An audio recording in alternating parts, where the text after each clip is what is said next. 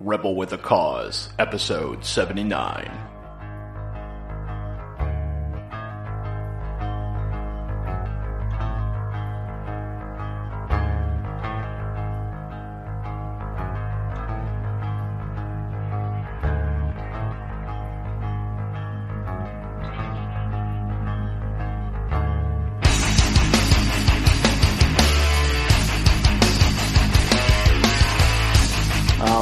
Welcome back to another episode of Rebel with a Cause. I am your host, Eric, and tonight joining me is Bobby Joe Woods. She is the author of the Diabetic to Ketogenic Reclaim Your Health with Real Food, and she also owns the ketolish.us website, which has the compendium of her ketogenic recipes and articles to help you navigate healing through the ketogenic lifestyles. Bobby, how's it going tonight? I'm doing great, Eric. How are you? Oh, I am doing fantabulous. Not, never better. Thank you. Awesome, awesome. Uh, so the uh, I was kind of scrolling through uh, some of the recipes on the uh, on the website there, and uh, you have one for ketchup. And I know a lot of people when they're going through keto, uh, the ketogenic recipes, they never find one for ketchup. So I just thought that was awesome. I was like, oh my gosh, she's got one for ketchup. I'm gonna have to try it. I'm kind of yeah. I'm, I'm. That's a funny thing you mentioned that because it's my most popular recipe. and I don't have very many on there. There's only like like like 20 some um, because I I do have a book that I'm still trying to get popular. It's not popular yet, so I've been trying to like dang, dangling the carrot a little and just releasing a new recipe each week. And um, the website is fairly new, and um, but yeah, ketchup so white trash of me, right? Yeah, um, you, would be amazed, you know, because I do uh, no sugar, no grains, and so that pretty much just rules out ketchup altogether. Yes, hashtag NSNG. So yeah. yeah. but um, that's my most popular recipe, and I I found the power of Pinterest has helped with that. And I'm not a Pinterest lady, and you know there is like the typical Pinterest lady, you know, and she's out there, you know, looking for all her mommy crafts and all her ways to make money from home and yeah. ketchup like the hottest thing on Pinterest right now for that stupid recipe that I made. And I'm very happy about that, but you know, gets the most comments and it gets the most pins and everything like that. And um, yeah, I just one day I just decided to try like a low carb, sugar free version of um, Heinz ketchup. It was um, marketed as uh, no sugar added and sugar free. Yeah. And I looked at the ingredients and I was like sucralose and you know all this yeah. other mm-hmm. stuff and I'm not a fan of sucralose. I used to be a huge proponent of Splenda back in the early days, you know, back in like 2000, 2006, you know. Yeah. But now that there's natural sweeteners out there that we know are from non-GMO stuff and we know that are not going to spike our blood sugar um, it just tastes better. If you want to sweeten things, you know, there's lots of ways to do it. Amazon has a lot of stuff, and I just decided one day to make some some ketchup, like uh, the corniest thing in my head, and I'm like, I don't really need any ketchup, but I would like some, and I hadn't had any in a long time. Yeah. Um, some low carb people just use a small amount and they can get away with it and fits into their macros which uh, you know I don't want to go too heavy with the jargon too early because some of your listeners may, may not be very familiar. But um, yeah. so I tried it and I was astounded at how much better it tasted than the um, sort of you know diabetic version that Heinz sold. And so I'm very pleased to say that I'll make it again, and I've you know it's become a staple in my fridge and and I'm kind of like a little bit hippie granola when it comes to like making foods because almost everything I eat is whole. I do admit to liking things like salamis and pepperonis, but um, for the most part, I mean, I make, I just, I made mayo tonight. I make everything. So making ketchup has sort of become second nature. If I want some ketchup for meatloaf or I'm having yeah. people over and we're having burgers on the grill and I don't have any and they don't know the difference. I use a Heinz bottle. I'm not trolling anybody, but it tastes just like Heinz. And you'd be surprised that a lot of um, people that have ketchup recipes out there don't include the secret ingredient, which is just a little bit of ground clove. Um, along with that onion powder, it kind of gives it that Heinz taste. So yeah, that was uh, probably what was missing in a recipe that I found. It, um, it it wasn't bad. It wasn't ketchup. It tasted a little bit more like uh, Heinz 57 sauce. if you remember yeah. that stuff. Yeah, kind of vinegary and strong. Yeah. So I was like, well, this will work. Yeah, I'm, I mean, not a huge fan of it, but it'll work. kind of like desert island sauce. If you're going to be having sauce, it's, you can't be that picky, right? It's like take what you can get. Yep, pretty much. And uh, yeah, like you said, I usually uh, when I make burger patties, you know, I'll just like do a little bit of mustard on it, and that's it. But right. you know, every now and then, you know, just a little bit of a little bit of that homemade ketchup will do all right. Oh yeah, especially with a burger patty. I mean, oh, I I like to cut up a burger patty with a little bit of lettuce and tomato and pretend I'm having a Whopper without the bun, you know? So. Yep. Yep. I've done that several times. It's actually kind of fun going out to restaurants and requesting that kind of stuff. Because uh, yes. down here in the South, you know, the moment you say, yeah, can I have a burger without a bun? You're going to get the look like you've got something growing out of the side of your head first. Right. Right. And, going to question then, why you don't want a bun. And then they, you look around the corner into the kitchen and you see like pandemonium. Everybody's looking for the no burger button, and you know how do you make this? And no, it's uh, it's it's it's become pretty common. I think it's become pretty common in the metro here where I live. It's I mean it's the northern states. You know, I'm not a degenerate Yankee, but I am a northerner. So shout out to you know who. Um, but uh, no, it's funny that you mentioned a burger because I had a burger for dinner and had a little bit of uh, goat cheese on it. It was terrific. Mmm, some nice goat cheese. Did you yeah. melt, did you melt the cheese on top? No, it was nice. It was a little cold disc that I got, and it had a little bit of uh, herbes de Provence on it. And oh, I, okay. I just kind of set it on there and plated the burger, and it just kind of had this cool, fresh tanginess with a bite of burger alongside of it. It was really good. Yeah, sometimes I'll get those uh, blue cheese crumbles and I'll just put it on there and let it melt for a little bit before I start eating it. Oh, there you go. Yeah, so good. but yeah, it's um yeah down here in the south, if it's not breaded or fried or it comes on a bun, people just kind of what's wrong with you. I was like, what? What do you mean no bread? I was like, no bread. And then and then you'll get the the side salad and it's got croutons all in it. I was like, I ordered a burger without any bread. You know, brought me bread and a salad. Thanks. Well, at least I mean croutons. At least those are one of those big things you can kind of pick out easily. It's not yeah, like, yeah. Oh, it's just kind of funny. He's like, ah, come on, people think. well, it's just weird because you know our my grandparents. I don't know how old you are. I assume late twenties, early thirties. I'm almost fifty, and my grandparents, you know, they they maybe eat bread, but it was like it maybe it was a treat. It wasn't something that was part of their daily life, and they weren't inhaling, you know, Nutrigrain bars and Frappuccino yeah. and all this other stuff that markets itself as sort of healthy, but we know isn't. I mean, a whole wheat bagel is going to hit you about the same as a Snickers regular size candy bar as far as your body is concerned. And so I think it's important for people to kind of know this stuff. I don't think people do. Um, and so for me, keto was one of those things that that I, when I got into it, it wasn't because I wanted to try something new. It was I had health reasons. So I don't want to jump ahead of you, but no, that's okay. I mean, you totally flattered me by saying I was in my late twenties, early thirties. Uh, I'm actually that's a wild guess. that that was a that was a way out of left field guess. I, am going to be turning forty at the end of the of this month. So okay, so late thirties would have been maybe a better guess. I don't know. I mean, yeah. you have young, very young children, so I made made kind of an assumption. but I'll take it. I'll take it yeah. Well, you know, it's weird because we're people are marrying a little older these days, aren't they? And having kids and settling in, maybe not in their twenties, more like thirties, late thirties. Yeah, and then every now and then you'll catch those uh, people that do it the other way. You know, it's like 18 right out of high school, they get married and already have like two or three kids. Yeah, you know, like, what are you doing? What's so weird? You mentioned that because I used to laugh at like the girls in the yearbook photo where their quote was, you know, get married and have kids, and I was like, um, I'm a little upset that I felt that way now because I was raised to be like this uber feminist and I'm kind of regretting a lot of it. So anyway, your story saved for later.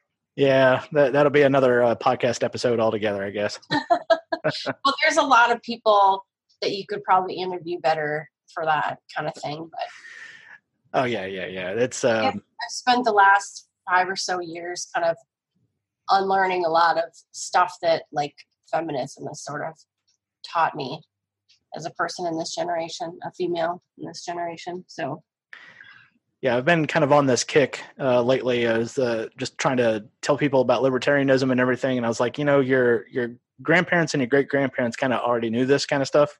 Yeah. So we're just kind of rediscovering it.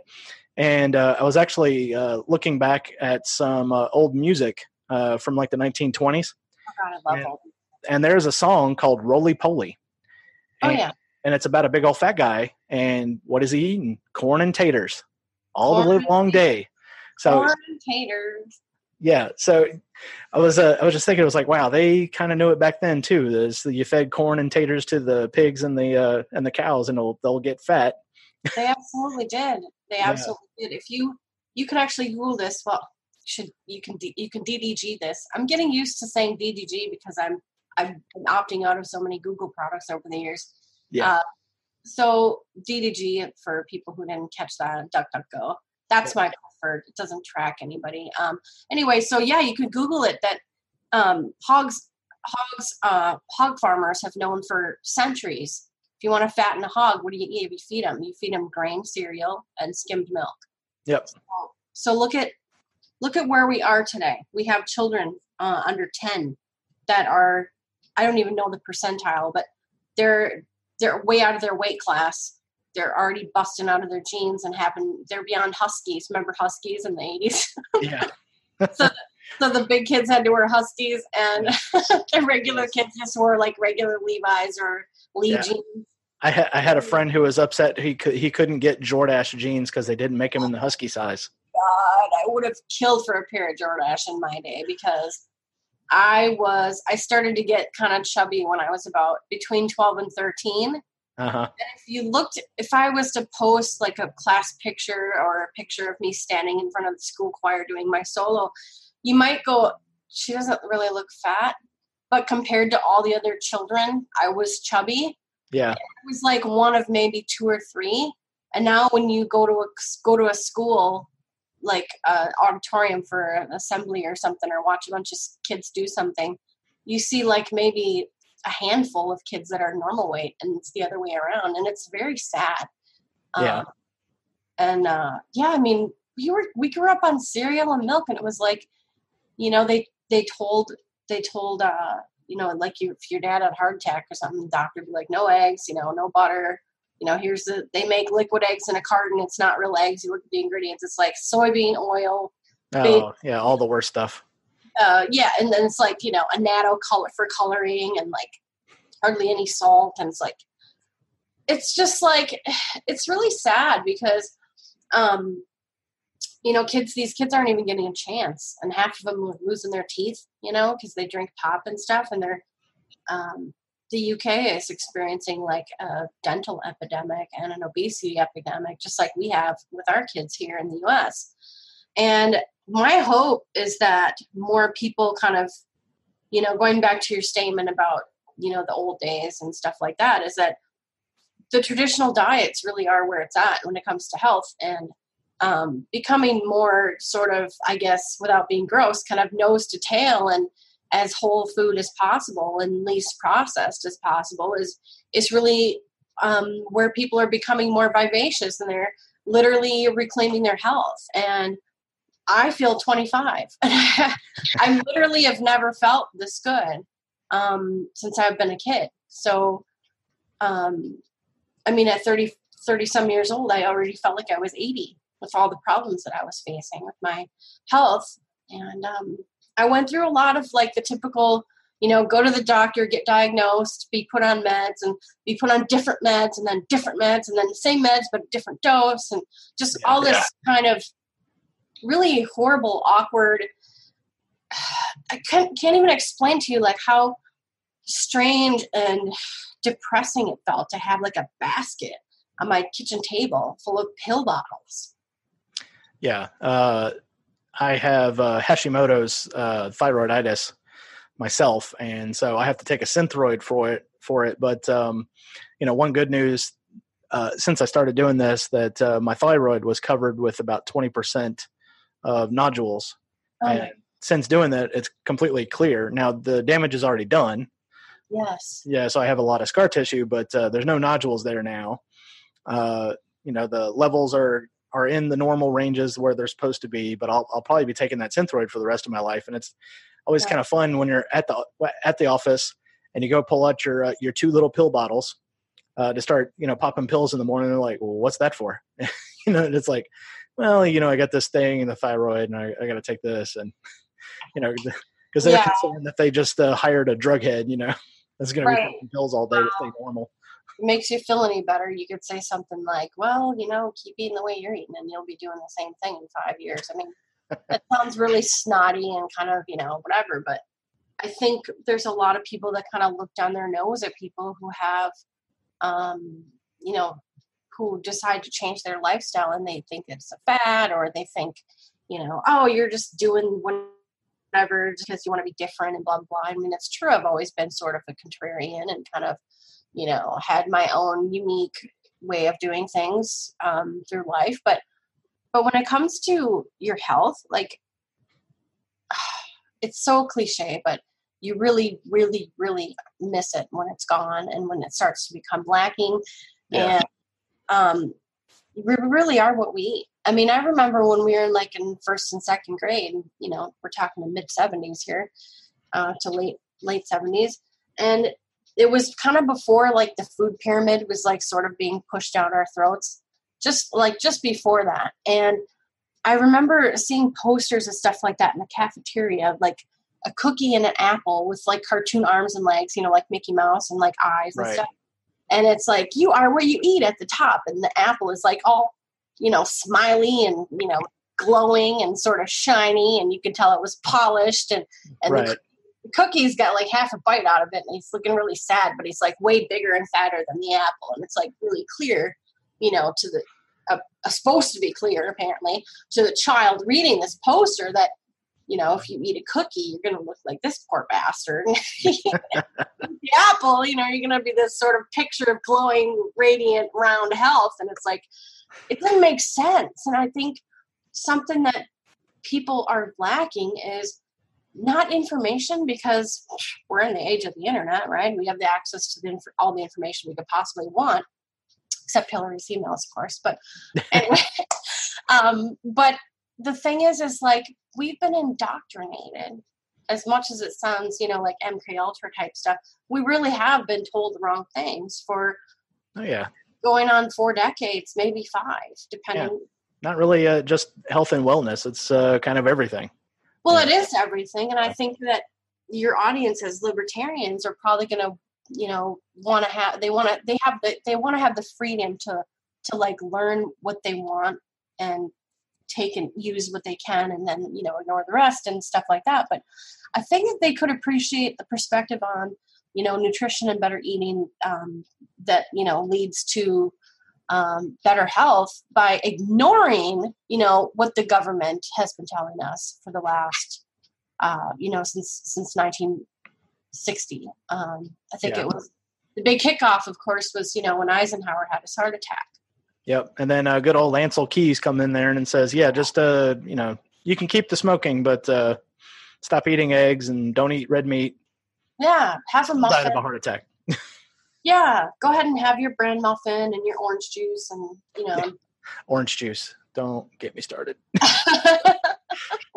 so, yeah, I mean, I'm glad you mentioned Ancel Keys because that's the guy, for the people who maybe don't know, um, he's actually from Minnesota, which is where I hail from um, he uh, decided to do this. Uh, this he had a hypothesis he wanted to prove, which was that uh, heart disease was directly um, as a result of saturated fat, which that's something that people who maybe aren't are listening don't know that it's not true are probably yeah. going well that's what we were taught and that's what it said in you know the health papers and that's what our doctors been telling everybody in my family for the last 30 40 years. Still taught but what happened was well and they still do by and large and there's a lot of people on twitter and facebook and parts of the internet where you know we're trying to help educate people of the truth. And the truth is that he took this he took this hypothesis and he went out and he did this research to try to gather all this data.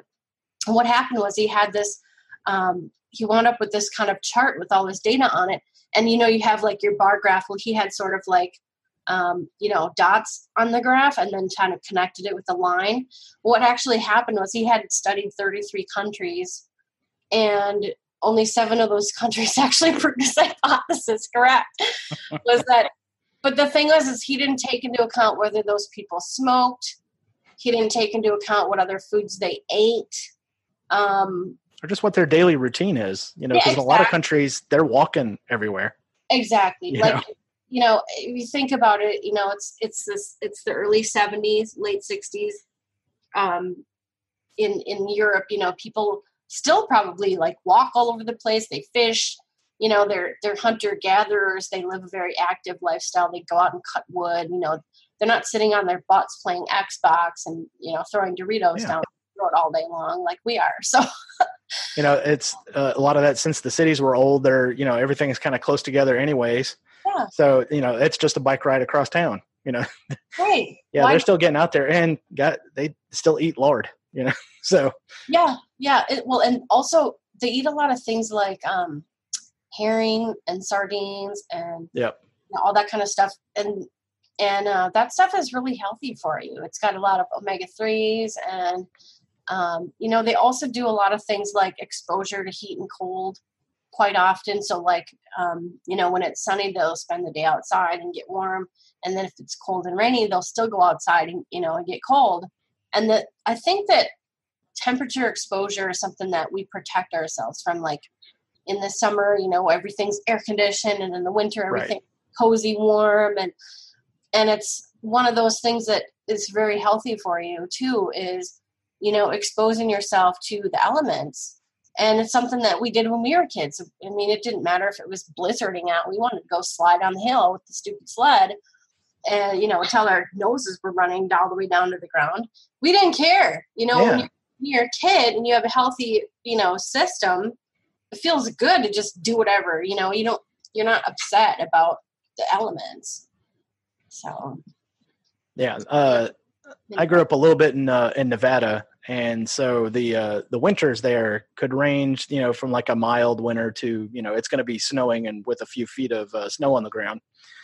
And I remember one one uh, school day afternoon, I just took off my shirt and my jacket and walked home that way in the in a snowstorm. I got home, everyone got mad, you know, started throwing things across the room. It was like, "What are you doing, you you idiot! I can't believe you did it." Was like, "I'm fine." Right. You know, I put right. on a blanket. I ate dinner that night. It was it was okay. We were just like I wanted to wanted to feel what it was like to take my shirt off in the snow. You know, it's like yeah, so cool. My ex is from Hawaii, so when he lived here, I think he still does. I don't know. We're not friends anymore. But anyway, he was like, it, you, you think it was, you thought it was like a three year old in Christmas when it snowed. It was like, holy shit. ran outside and like, it's like, oh my God, calm the hell down. It's going to be, yeah. Doing, to be about, and then about day six of it, he probably got sick. Of course. Of yeah, but, yeah. Uh, I'm a very Nordic person anyway. I come from a long line of like, you know, half polar bears, half Vikings, you know, from the great, vast, cold place of like Norway or Finland. like so. Uh, oh, yeah. Like one of my earliest memories, uh, you know, I was born in Omaha, Nebraska. A little bit after that, we moved across the river to Iowa. and I remember, yeah. And I remember one winter, like snow piled up over the front door, and I was the only one small enough to fit through the bathroom window to go tunnel down to the front door.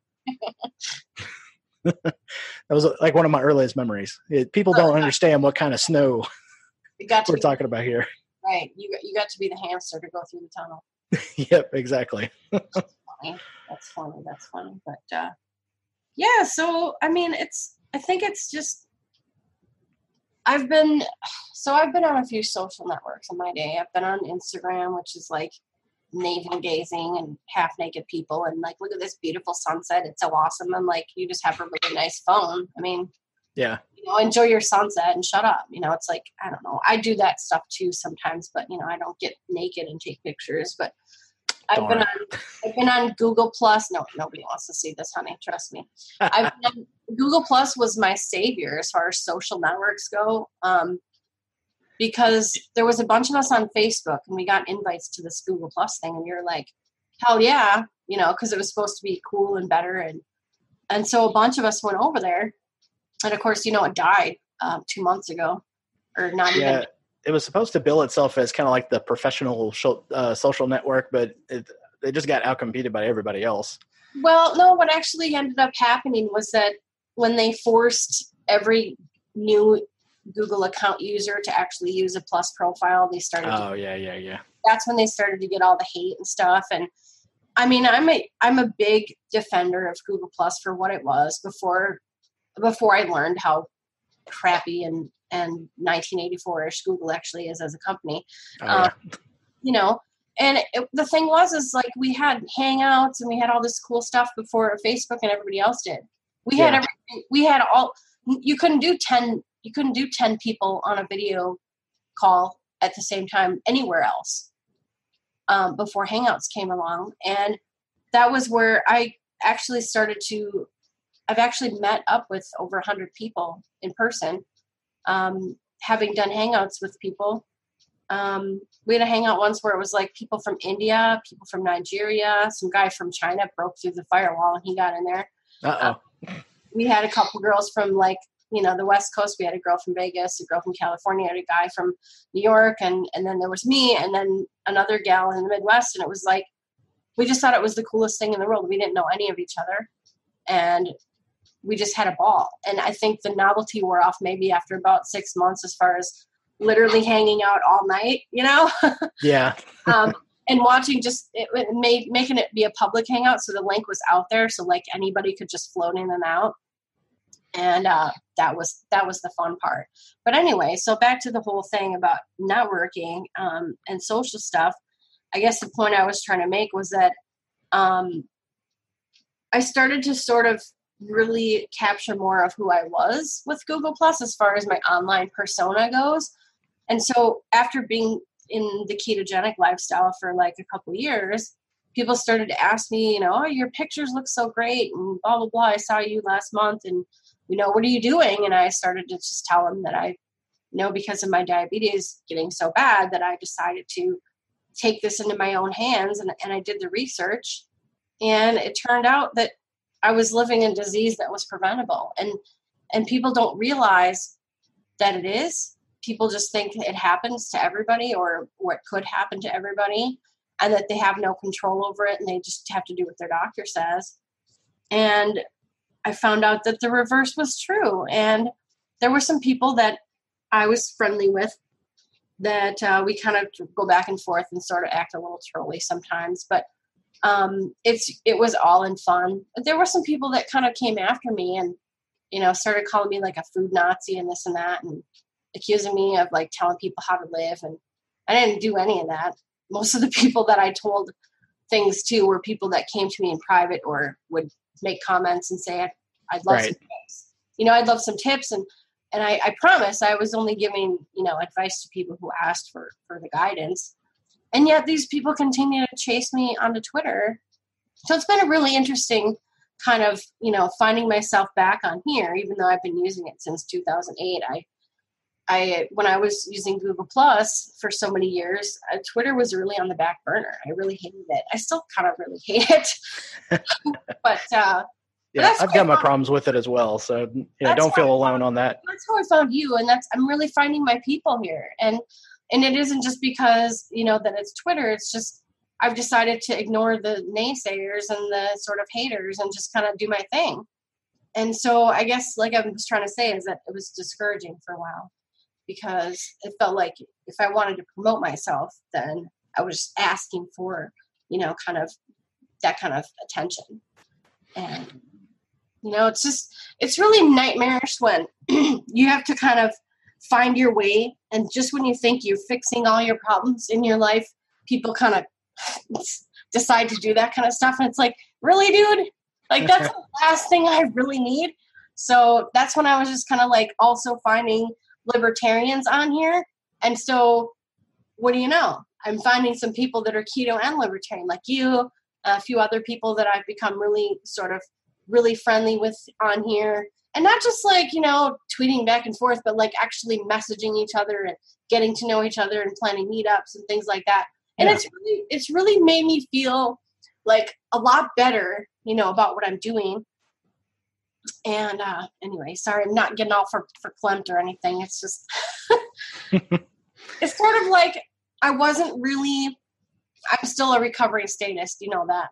But um, sometimes people kind of, sometimes people like to get into it with me and like, oh, you should know this, that, and the other thing. And I'm like, I don't want to be one of those people that tests everybody's purity with libertarianism.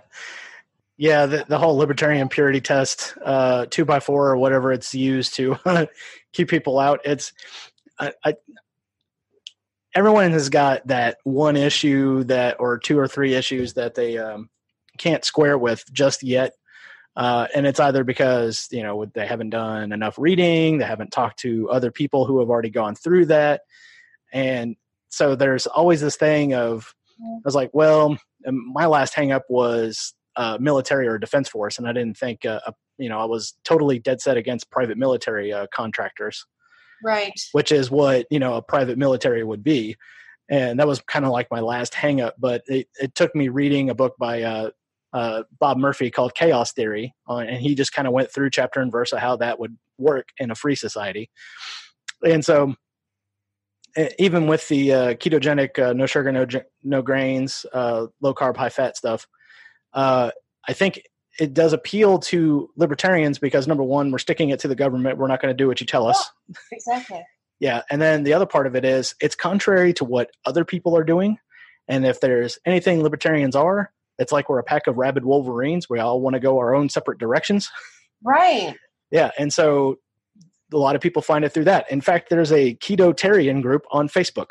So, oh, really? Okay. Yeah. So libertarians who are doing ketogenic diets, and we share this stuff all through there. We'll post little goofy memes and everything else in there. So, That's yeah, I, yeah. I think uh, libertarians and uh, the ketogenic diets uh, are all just kind of they just mesh together so well, just because it's just so abstract as to what everyone else is thinking or doing. Well, and the thing is with keto too is like there's so many kind of flavors and brands of keto, right? I mean, keto just means yeah. You're burning your body's fat or you're burning dietary fat. Either way.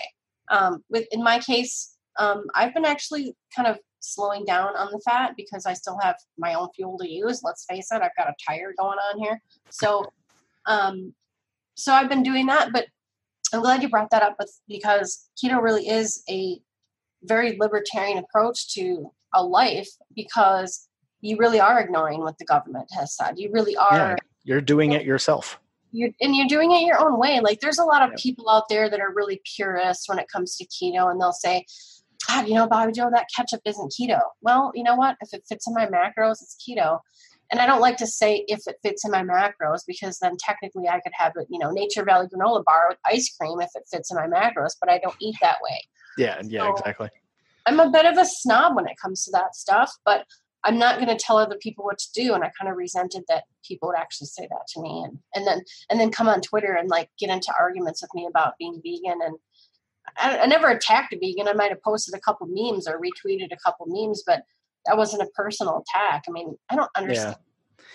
Yeah. yeah, with with me, the whole vegan thing is you can be a vegan, and you might have some kind of moral or ethical thing because you don't want to kill animals, and there is definitely a discussion to be had about factory farming practices. Oh, uh, yeah, my problem are the vegan doctors that get out there, like you know the Michael Gregers of the world, who tell oh. you that eating an egg is like smoking a, an entire carton of cigarettes. Okay. And it's like a 70 on the glycemic scale. You know, just, just, address the fact that that guy looks like the crypt keeper right now? Oh, Jesus Christ! I um, there was a, a, picture. You know who Dr. Shawn Baker is, the carnivore guy. Yeah, he talks to me on his tweets. I love him. yeah, so uh, Dr. Shawn Baker, there was a picture of him with the shirt off, and then there was a picture of Michael Greger in like a T-shirt. It was like Uh-oh. one eats nothing but vegetables, the other one eats nothing but meat. Which one would you fuck? oh my god! I laughed at it so hard. I was like, "Oh my god!" Yeah, let me, I don't even want to know what his what his body looked like. I just don't. I just ate dinner. Like, so sorry to do that to you so soon after uh, eating.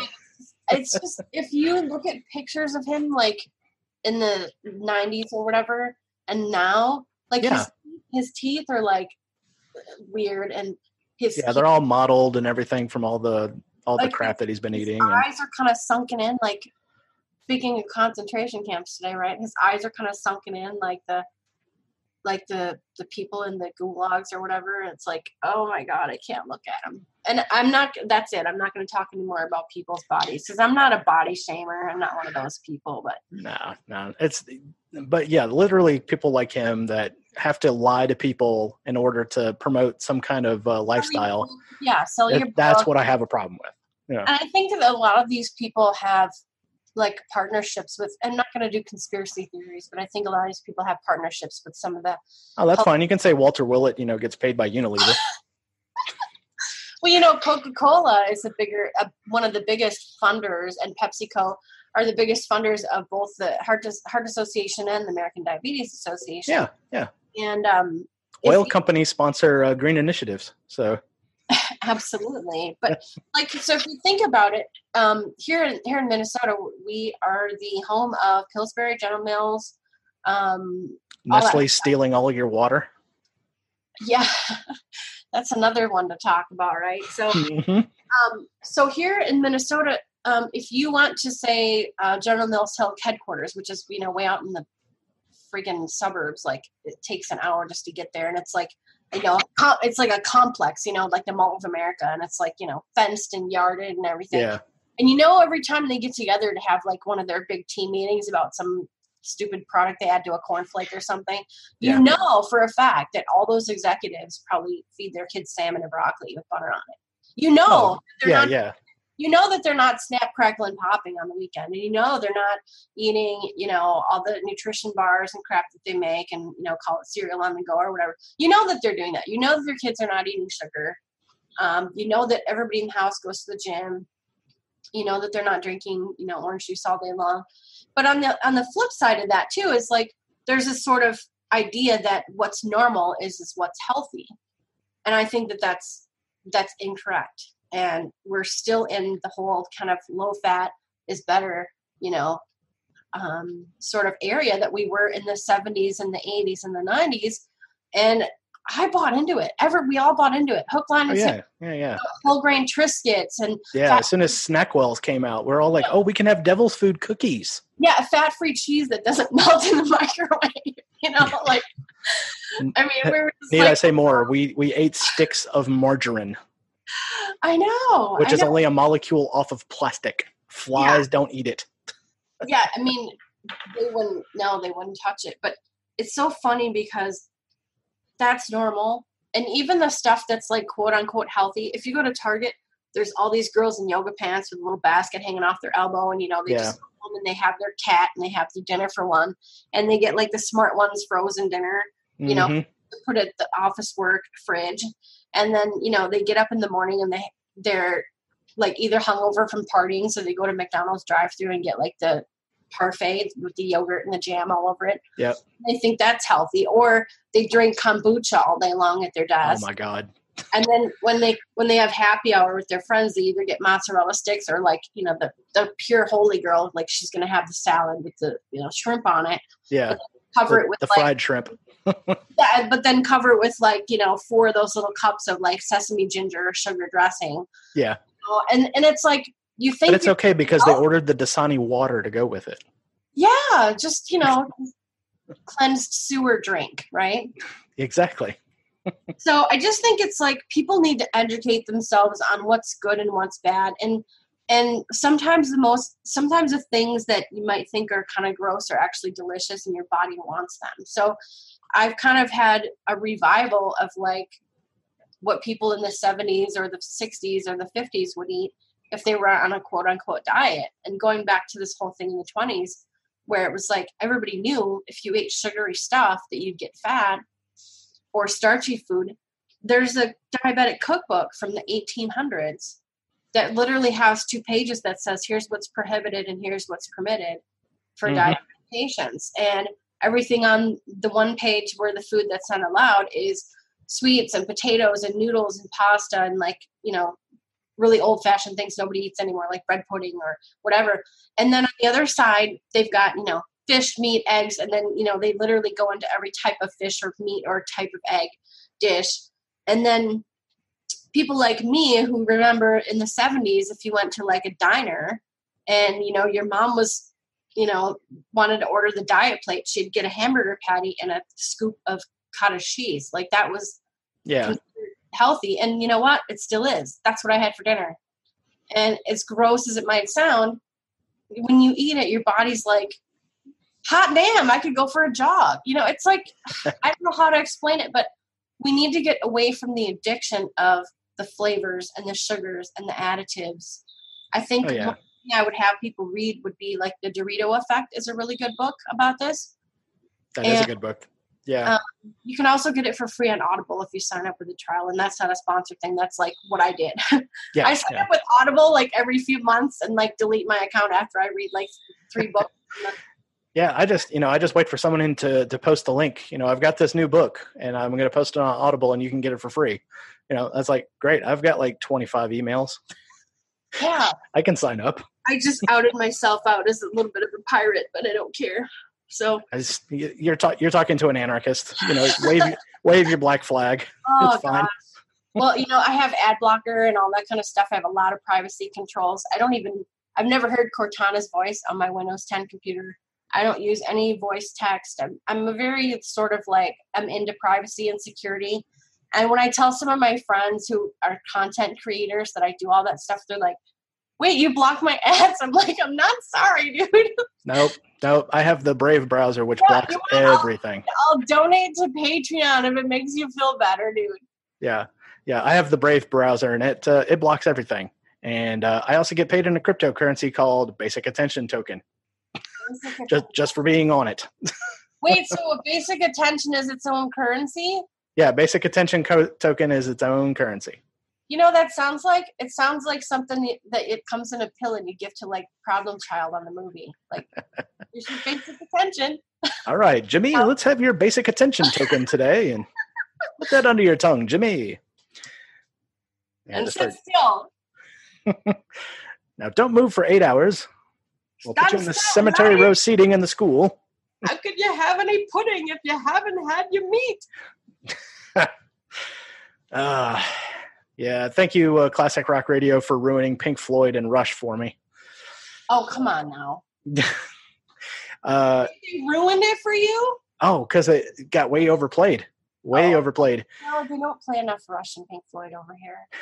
you know what they overplay here is Queen Fat Bottom Girls, and I wish that song would die in a fire. That's it's, not even one of Queen's better songs. No, and, and as much as I love Bohemian Rhapsody, you don't have to play it. No, you don't. It's it's one of those you break out when everybody's literally rip roaring drunk at a karaoke party, but it's not. Yeah. It's not something you play every day, and that's not like your workout jam or something. Yeah. Okay, so we mentioned uh, classic rock, so I'm gonna have to put on my uh, my monogram tinfoil hat for just a moment. Do you know that there is a conspiracy theory about classic rock stations around the country? Oh, don't do this to me! I love my classic rock station. so apparently, Homer, Eric so apparently in the 1970s the illuminati got together with all of the major rock acts and they put subliminal messages in every rock song and that's why there's a classic rock station in every in every state all right oh. now i'll oh. take the uh, the monogram tinfoil hat off wait it's monogrammed what did you get that shit from macy's or something well you know it's it's only for special occasions oh my god they, they have it at land's end it comes with a canvas tote or something yeah, it's in the Williams Sonoma catalog. It's four hundred and eighty dollars. Oh my god! And seventy two cents. Wait, so is this a real thing? Like, I feel really stupid right now. Oh no, the uh the no, not the like monogram this, tinfoil hat. No, the no, uh, no, I mean like is this a real story that people believe is true? The the classic rock. Yeah, that is that is one of the various uh, internet conspiracy theories out there. Is that classic rock stations are on around the country because of the subliminal messages hidden in Led Zeppelin. Well, so what are the, what are the messages? Because I I need to know like if I'm doing this right. Uh, I think a lot of that was going back to the uh, the preachers who would get on AM radio in the middle of the night and they would play a record backwards, and uh, oh, yeah, you could hear Satan talking to you and everything, and they would the kid that like killed himself and they wanted to take Judas Priest to court and all that stuff. Yeah, funny story. Uh, we were living in Nevada. My uh, older brother went to that high school. He knew those guys. Oh my god! It wasn't Judas Priest. It, it was the fact that that kid was just uh, a Mental. general mess up. Yeah. well, it's just like the school shooting stuff. Like every time, like I don't. I think there's been a couple in the last week or so. I or or another there was one in dallas and one somewhere else not a school but something and then another school and i'm like i can't even keep up anymore. Yeah there was a guy in dallas who came and shot up a federal building and the pictures of him going out online are cringe inducing. Is that the one that looked like like a young preacher or something? No he's got like all of this like secondhand kind of bargain basement uh, tactical gear on and all of it doesn't look right. It looks like his mom dressed him to go out there. So it was that, Halloween. Yeah, so the news media was all like, uh, you know, it's like, well, this uh, former uh, Army infantry guy, and you know, I'm I'm a former Army infantry guy. You know, the guy's laces are untucked. Uh, all the straps are just kind of hanging loose on his stuff. Uh, nothing's really kind of cinched up. He's wearing the birth control glasses. You know, yeah. So it was it was just cringing. It was like, there's no way, there's no way this guy even made it through like basic training looks like an extra from Full Metal Jacket that they're about to can. Yeah, yeah, it was like the the goofball who showed up, uh, showed up on set drunk, and it was like, yeah. well, just kind of throw him in a flak jacket and keep him in the back somewhere, you know. I didn't know they stack shit that high.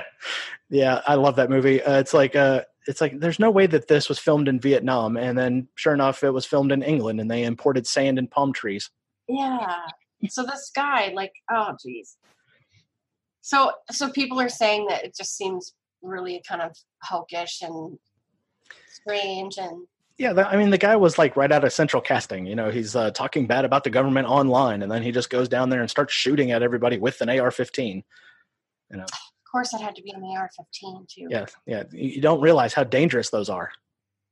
Yeah i mean so dangerous the us military doesn't even use them. I know.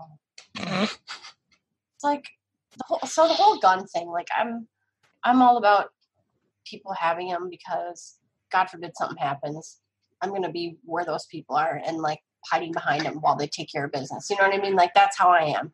Yeah. Um, so, you know, I, I view them the same as a condom. It's better to have it and not need it, and then to need it and not have it. Absolutely, absolutely. Yeah. So, is there? So, is there actually going to be any buybacks? Do you think here? Uh, I mean, they try that in every city, and then in every city, whenever the police announce that they're going to do a gun buyback, there's always dudes that will show up and do private sales right there on the spot where it's legal. Yeah. You know, so if you're going to take Grandpappy's old shotgun into the to get the little seventy-five dollar gift card to Walmart or whatever, you know, there's a guy waiting with the truck who's going to give you a hundred dollars in cash right then and there. Right. He's yeah. the one that's got the military trunk full of them. Yeah, and you know they'll they'll take them, they'll clean them up, and then they'll resell them. And um, Mark Serbu, who owns uh, Serbu Firearms, came out with the uh, the GB twenty two. It's a little twenty two pistol that you can make with any kind of common house tools that you can probably anywhere from like twenty to thirty dollars in in uh, in materials, and you can make a, a fully functional single fire twenty two shot uh, twenty two caliber pistol. Oh, and, that reminds me. Did you see? And it call it calls it the GB twenty two for the gun buyback twenty two. So you can spend twenty bucks, make one of these little stupid pistols, bring it to a gun buyback, mm-hmm. and get a hundred dollars or fifty dollars yeah, or whatever it is. Fifty dollars back, yeah. yeah. see the guy. Speaking of, sorry, I didn't mean to cut. Yeah. Did you yeah, see the guy with the uh with the three D? It was on today, Twitter. He he made a new three D gun and he was shooting it. Yeah, he uh, actually dropped a question about uh, 3D printing firearms on a previous episode. The iCarbonite uh, guy. That's I think he goes. Yeah, yeah, he goes by something else, but uh, he, I think he contracted with like this Chinese con- uh, company to make uh, Glock uh, rails. So you know, you're just importing like steel staple looking parts. Yeah. Yeah, so he's got like whole bags of them. yeah, it was a Glock, and he made it kind of like a sea sea blue green mixed with like a, a, a yep. blue color, and it looks like something that Malibu Barbie would carry around. Like, yeah, I thought it was pretty cool. I was like, I was impressed, you know, because um, I, I started I started listening to the 3D stuff like when Cody Wilson was on Michael Malice. I think it was last year or the year yeah. before. And uh, I thought it was really interesting. And like I said, I, I don't I don't really follow like gun stuff. I kind of sound like a moron maybe to people that do, but um, no, it's I, okay. We all start somewhere. I think. It, well, I don't know if I'm going to start. I'm, it's not. It's not a hobby. It's not something I'm interested in. But I follow some of the discussion. I don't pay that much attention, but I do know that well, you're hundred percent more fluent in gun stuff than the news media. So, because you've actually taken the time to learn something. well, I mean, every time something like this comes up, I I don't get nervous. I get suspicious of like what is this? Where did it come from? Who's behind it? Yeah. What does the person want done?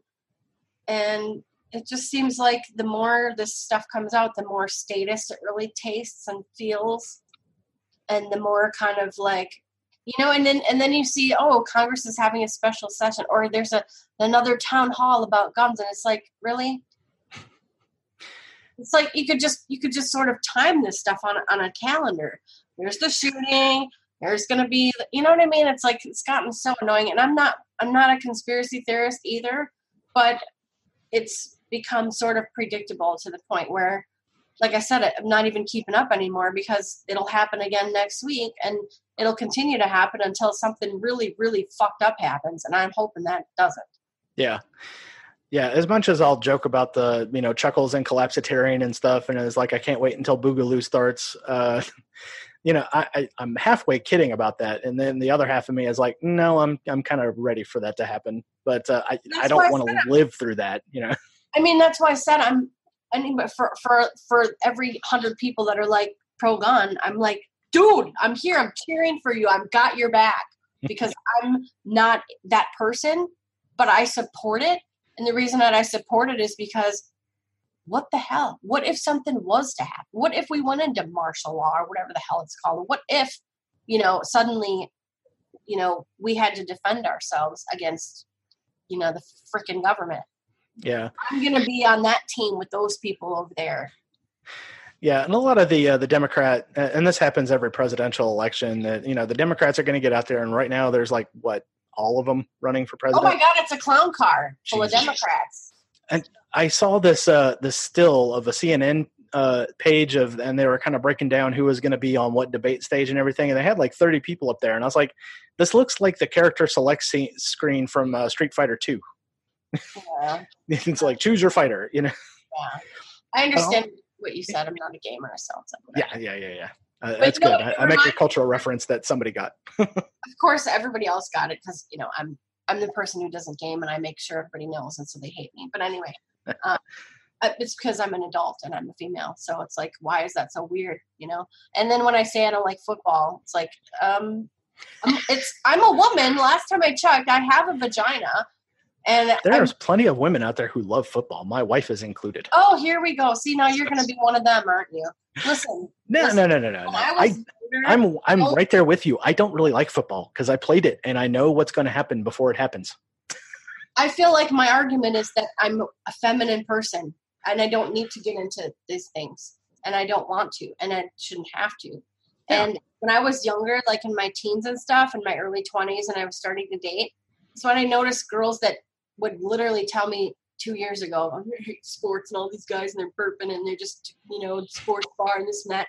Oh my God, we're going to get in the football game. I'm so excited. I'm like, you're just excited because that guy's talking to you that you didn't like a year ago. And now Yeah. you guys are doing it. And so, you know, whatever. Don't give me that shit. Like women that get into sports either have some aggression and, you know, they want to get it out or they're doing that thing where they're trying to get the man's attention. And now, no offense to your wife, because I know there are women who legitimately like sports, and I'm sure she's one of those people. But Yep. I'm not buying half of these bitches with their sports fanaticism. Like, really, dude? Yeah, but you know that's uh you know like uh like the rest of the libertarian argument. I say like we don't like to send people up in groups. You know, we like to judge everybody on Yeah, an I- individual basis. I don't want to either. But the thing is, Yeah. is like I'm tired of defending the fact that I'm a woman and I don't want to get into sports. Yeah. Period. And I'm a grown up and I'm not going to play video games. Like this is not this is not the future I imagined as a teenage girl.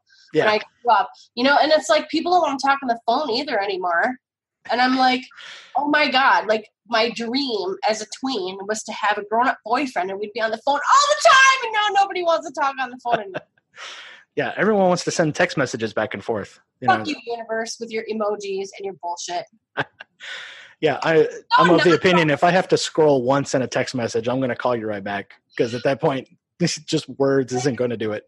it's like if I'm in a relationship with somebody, like I love your voice, I love your personality, I want us to connect, and I can't do that with words on a page. Like I'm a great writer, I make the best comments on the internet, but it's like this is so not romantic and fun This is about as like arousing as watching somebody mow the lawn. you know, I'm not even talking about sexting. I'm just talking about like talking to people and connecting with them. Yeah, yeah. You know? There's uh there's definitely something lost if you got to read it. You know, number know. one, you can't pick up on sarcasm. You can't tell when somebody is joking. God, I know. Yeah.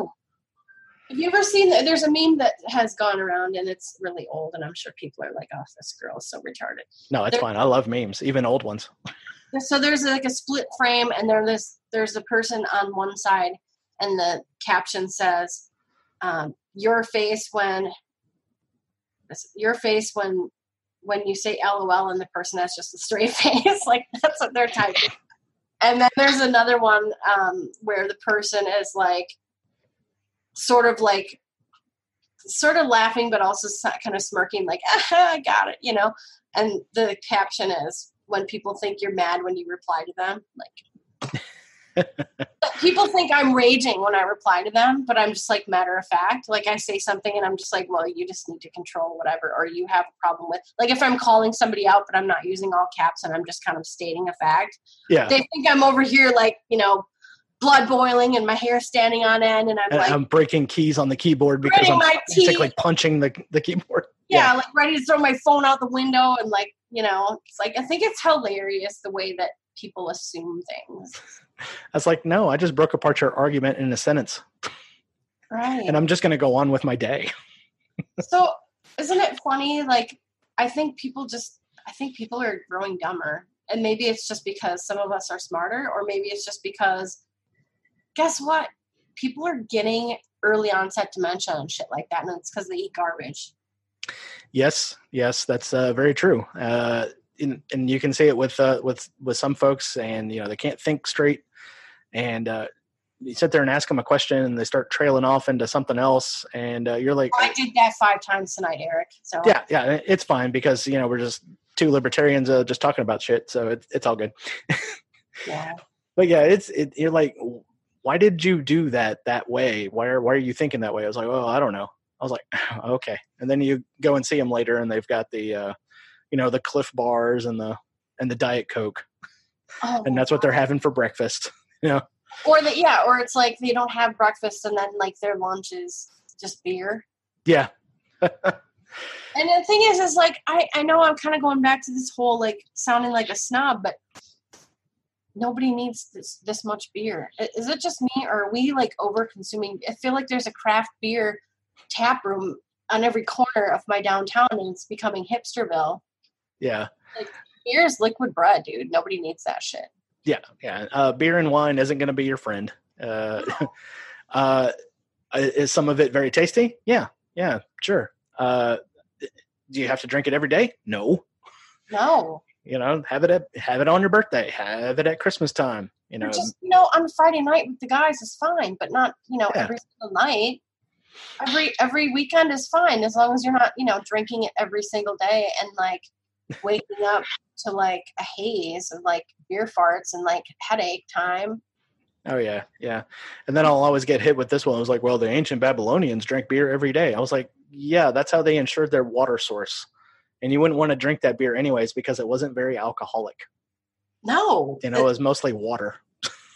I mean, they just did it because it was like nasty water and it was like yeah. a way to purify it a little bit, you know? Yeah, it was just a way that they could store water for for a later date. right. Because otherwise you just had mud. Yeah, or God knows what was in it. Yeah. Right. I mean, you, know, you don't know if the uh, you know maybe a mile away there's like somebody just taking a crap in that river, and now you're going to drink it because you're downstream. You know.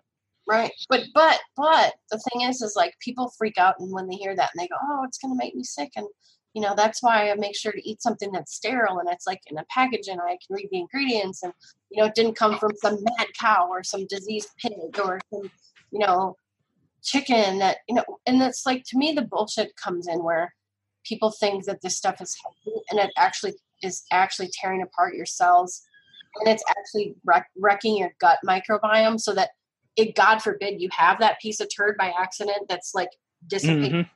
Into your into your beer water as an ancient mesopotamian yeah your gut is already so strong because of the way that you eat that that one little slip up isn't going to put you into the ER in ancient Mesopotamia, whatever that may be, a TP. I don't know. oh, cultural appropriation, racism.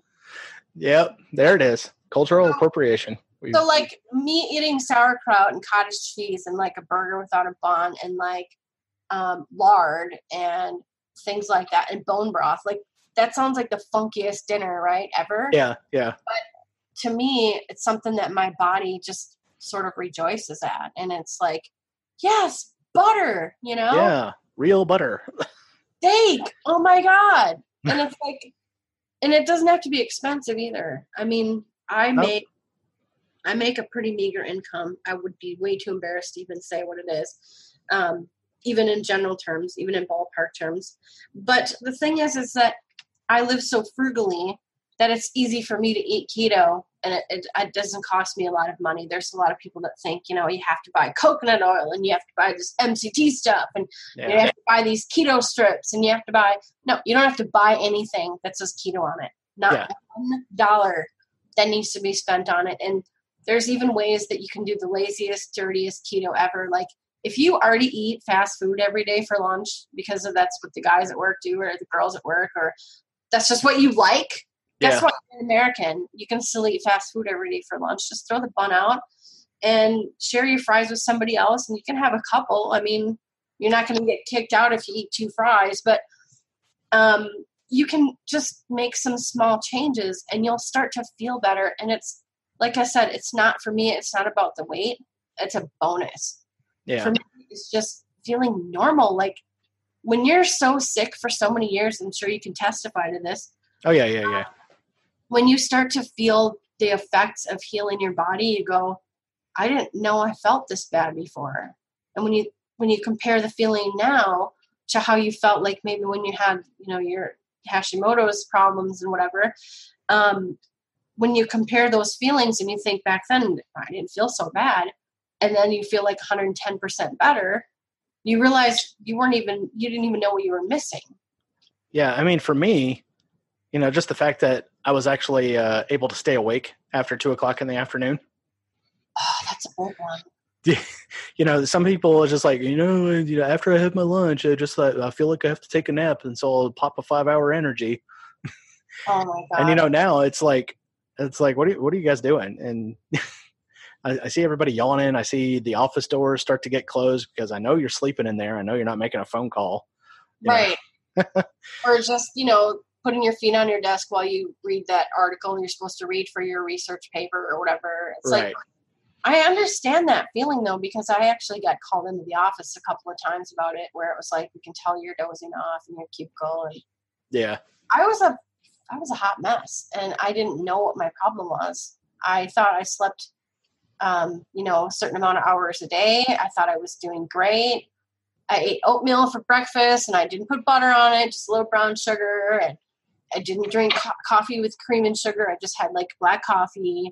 You know, I thought I was doing so well. I would have like a salad at lunch with like turkey or ham or something on it. And then if I didn't, if it wasn't like a salad, I'd have like, you know, this great big whole grain, you know, lunch sandwich with like turkey and, you know, no mayo, just like mustard. And, you know, you think you're eating so healthy. And to maybe the ordinary person, that sounds all very healthy yeah it wasn't healthy for me and i don't know if maybe i'm an anomaly or if maybe what i was doing wasn't right because guess what humans are not required to eat carbohydrates we're not required to eat fiber and when you start feeding yourself protein and a little fat and your body responds in a positive way you might feel the same way and stop eating the stuff that that if you think about it the government really is pushing down your throat. I mean, quite oh, frankly. Oh yeah, I mean they're in the sugar and grains business. You know, they they subsidize sugar, they subsidize the the wheat and corn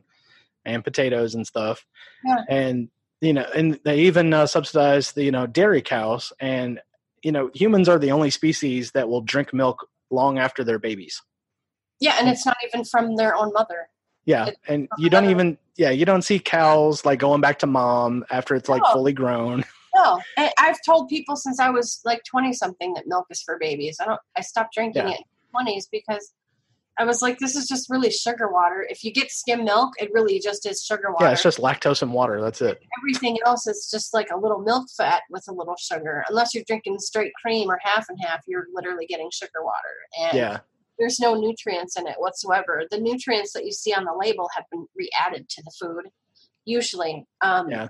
especially with grains, because the grains that we eat today from General Mills and all these people, um, they're not the same things that maybe our great grandparents were eating, and they're not the same things that they were eating in biblical times. I mean, those people in Mesopotamia, their crazy beer water, they were they were eating, you know, real wheat.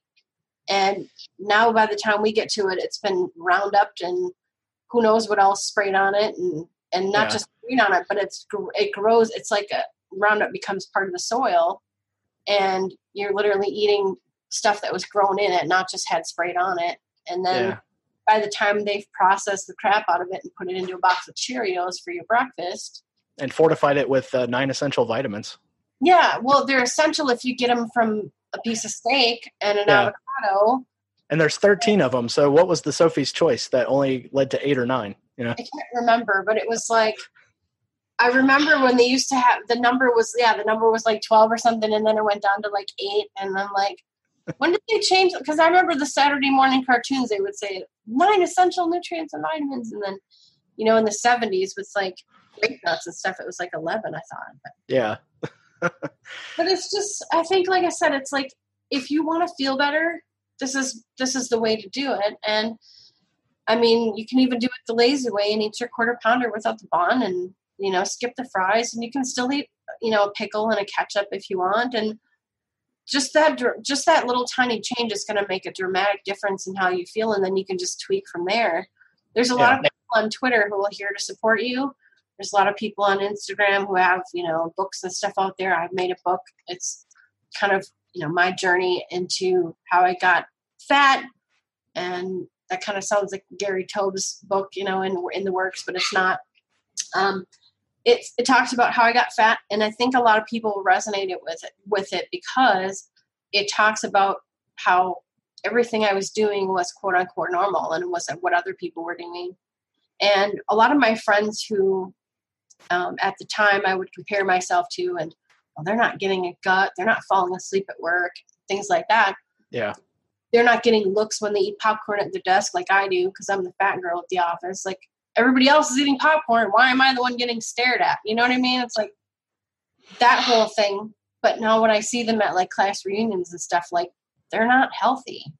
They don't feel good. You know, they they're depressed. They have to take anxiety meds and they're not the same people that I knew. Yeah, and even the ones that are still skinny, you know, you'll see them and they, you know, you start asking. They'll. Uh, I recently did my 20 year reunion, and uh, you know, there's a couple. There was one. Uh, she's uh, got a twin sister, and they both were uh, cheerleaders. She was actually still able to fit into her cheerleading outfit, and it pissed off all the rest of the ladies. Right, right. Yeah. Yeah. So, uh, and you know, and you ask her what she's done, and you know, pretty much same thing. Just uh, you know, high fat, low carb. You know, not eating uh, a whole crap ton of stuff whenever it's uh, there, and she's not drinking and everything else. And then you go talk to somebody else, and you know, they've got the daiquiri in their mouth, and you know, they're they're asking you what kind of heart medication you're on. I'm like, I'm not on any. you know, they can't. Uh, I was like, well, you're 40. You you got to have something. I was like, nope, no, I take the Synthroid and that's it. Yeah, it seems like a rite of passage because here's another thing. It's like um, I got put on statins, God help me, and I was on and off Oh them- Lord, on and off statins for nine years, and let me tell you what that'll do to you. Uh, completely wreck your shit. Yeah, I'm kind of wrecked. Yeah, R E K T wrecked.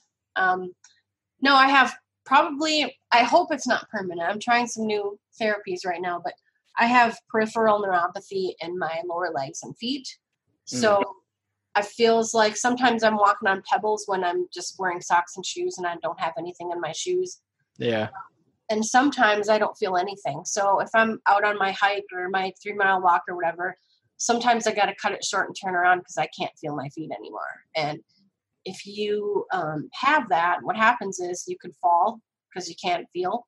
yeah, and um, I don't want to fall down the street and uh, you know have somebody come over and like call an ambulance or something. Um, the worst the worst thing that could happen is that, and the mild form of it is like sometimes it tingles, and then when I'm sleeping at night, my I get the little pins and needles uh, type yeah, feeling. You know what? It's not. It's not the laughing because my feet fell asleep. It's the miserable. I cannot move right now because my Yeah. foot. And you feel like you might cry because because it's like you feel like your foot weighs about 400 pounds, and then like if you lift it and then like try to take a step, it feels like you're hurting yourself, but you're not. It's that weird heavy so yeah i have that but um i started to um i started to take some coq10 which is supposedly good for that and also um i'm going to start to buy more beef, beef products with heart in them so Oh yeah, yeah. Ground up beef heart. It's uh that's that's some really good stuff. well there's there was an article posted kind of recently like maybe in the last month or so that said a lot of the cheaper non-grass fed stuff already has a little heart in it and you just they don't they just don't disclose it because they can say heart is 100% pure beef because it is Yeah, yeah. It's Oh. it's a muscle like anything else. yeah and so in defense of the cheap cuts of meat it's still better than your Nutri-Grain bar and your Right. prep meal. Um, you know, and in defense of like the grain-fed stuff, it's still miles better than you know your your special K and your yogurt parfait and your banana and orange juice at lunch. So Yeah, and I kind of touched back on the price uh, of everything. Uh, you know, whatever you're not spending in, you know, pasta, uh, ketchup, uh, all the other uh, junk, you know, you can more than uh, fund, you know, just even just bare minimum, you know, 80 20 hamburger with some Yeah. broccoli. You know, that stuff is still super cheap. So, yeah, yeah, exactly. And you know what? Hamburger and broccoli make a great stir fry. exactly, exactly. You don't really have to do much to it. Know? No, if if you like, and the thing is, is like if you're a hardcore addict and you're coming off like the Doritos and the sugary stuff, and you just you're used to really strong flavored food, um, soy sauce is a great thing to use um, because you don't need much. And yes, it's soy, but it's it's Yeah. fermented, so it's it's the harmless kind of soy, sort of. If you're not chugging it, another great thing is um, like chili sauce. Yep. But I I buy um, the stuff that they make sriracha out of. It's sort of like the mash, and it just comes in a little jar, and it's called chili garlic sauce. And it's the same company, um, Huy Fong Foods. Yeah. So go to sriracha.com, you can see the, the jar I'm talking about. Some people don't know what it is, but um, here in Minnesota, we have probably the biggest variety of Asian culture. We have Vietnamese, we have uh, Laos, Hmong slash Laos, Laotians. Yeah. We also have um, people from Cambodia and a lot of people from um, Southeast Asia, like Filipinos. And we also have Koreans and Chinese. So those people love that kind of stuff. And there, there's always a jar of it on a restaurant table. Um, and so I started to really get into sriracha, but it's full of sugar, the, the regular stuff. Yeah, yeah. That, that was one of the that was one of the main turnoffs when I started doing no sugar, no grains. I was like, oh, Oh, man, no I can I can make chicken with sriracha and stuff. And then you go look at a bottle of it, and you're like, oh Yeah. man, I mean, if you really love sriracha and you don't want to quit it, you know, add a couple drops to mustard or something or mayo. Um, Yeah. Tastes great with mayo, but but the stuff in the jar, this is just chili garlic sauce. It's basically the same as sriracha, but they hadn't ground it yet, and they didn't add the um, sugar or the vinegar. So it's the same flavor profile. And it's the same. yeah. You can probably just add some apple cider vinegar to it. And Yeah, if you're get really it going from there. Yeah, I like to use that, and then also I like to use um, things like a little bit of garlic powder, onion powder. So if you're trying to cut down your carbs from veggies, and you're like me, and I, you grew up loving vegetables, um, and you grew up in a house where if there wasn't any onions in the house, my mom wouldn't cook dinner because she loves to use like three onions in one dish. They're very high carb. So if you buy like, you know, even at like the dollar store, you can get like a dollar for like a, a shaker of garlic powder and onion powder, and just a little pinch of that feels like you used a whole crap ton of it, and it's very low in carbs. So you can still use a lot of flavors with your keto food, but you're not adding sugar and you're not adding God knows what else. And yeah, you find yourself wanting more salt because with carbohydrates every i mean the, the word literally translates to water loving so Yeah. If you eat carbohydrates and you you stop eating them, you notice the water weight goes away first, and the reason is because you know all those Lucky Charms and Doritos. Basically, every every time you eat those, your body sort of adds a water molecule, and the water holds onto those carbs because of your body's um, sort of way of metabolizing those carbs. And so it feels like you're kind of like a squirrel staving for winter. And so that's why you have all this water that you lose, and that's why you have to drink more. And then when you drink more water, you're flushing all your electrolytes out. And so that's right. why I encourage people to just add salt liberally to everything they eat, and they'll start to notice that their body actually likes it. And you might think at first, God, that tastes really salty. Just take it easy, you know. Yeah. And if you don't like the taste of salt, you can also take pills that are basically sodium tablets. Um, and they also sell a lot of um, electrolyte waters that are sugar free that have a lot of salt in them too. Yeah, smart water is one of them. You know, um, that's that's pretty okay stuff. Uh, Propel, Gatorade yeah. Zero, I think makes one Powerade Zero. Yeah, uh, and even if you don't want to get all of that stuff, uh, yeah, the ma- the makers of uh, Redmond's Real Salt, they have like their own like keto salt and stuff that you can just throw in, into into a water. And uh, uh, one of the um, other things that I like is uh, ultra salt, which has got magnesium and, and stuff in it. Uh, and you just w- drop one of those in a water. Yeah, I was, to try some of those, but I'm I'm using up what I have right now, which is I buy two pounds, two and a half pounds of, of fine pink salt at a time, and yeah. I just keep it in a little cellar on the counter. It looks like the Alton Brown one with the flip top lid, you know. Yeah, yeah, yeah. yeah. And then I use NuSalt, which is no salt. It's just potassium, and I take a magnesium citrate before I go to bed. So I feel like I'm covering all the bases. But now that I've become more of a less of a vegetable keto person and more of a meat eating keto person, I'm finding myself if I skip a, a, supplement, I feel okay because guess what? I'm getting more, I think, from you know the beef and the chicken and the liver and eggs and yeah, I, and then you're not having you know a whole bunch of uh, vegetables and stuff that'll actually kind of block some of those vitamins from actually getting into your system. I'm glad you mentioned that because yeah. I used to be a proponent of just piles of vegetables and and I because I grew up with parents that had a garden and I really loved vegetables and I was one of those weird kids that, you know, I loved all of them. But um maybe not weird, maybe lucky. I think the thing is is maybe it's because parents don't introduce these things to their kids. But yeah. So I noticed when I started cutting out some of the stuff, like the last thing I stopped eating that was a vegetable was spinach. And then I stopped eating cocoa, like unsweetened cocoa. I'll still have it in a mug cake once in a great while when I'm feeling like a monster, you know, and I'm just like, it's that time of the month and I want to have a piece of cake and I want to make a mug cake. yeah. an egg, a little bit of butter, maybe some sour cream, some sweetener, some cocoa. You mix it all up in the coffee mug and you throw it in the microwave for like a minute and a half. So I noticed when I quit the spinach and the chocolate, my my stiff neck and my um, like back cramps went away. Yeah. Because I didn't know until maybe a couple months ago that those things are high in oxalates, and oxalates are like glass shards going through your body, just tearing at tissues. Yeah. Uh, it, it's one of the tough things, you know, and I, I like my chocolate too. And every now and then I'll put some uh, of the cocoa powder in my uh, taco seasoning, just kind of give it a little more of a mole flavor. I've know. done that with the chili. Yeah, it de- it definitely adds something. Yeah. It's a little bit of an earthy depth that you know. Yeah. Normally, when you stop eating beans and peppers and all that stuff, you get you know you get to beef up the chili somehow a little bit.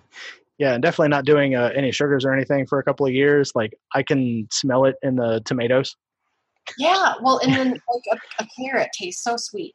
You know? Yeah, yeah. Like uh, if I had a carrot, uh, it's like, yep, sugar is the first thing I'm I'm getting from it. Another thing too I wanted to mention is like people want to start keto.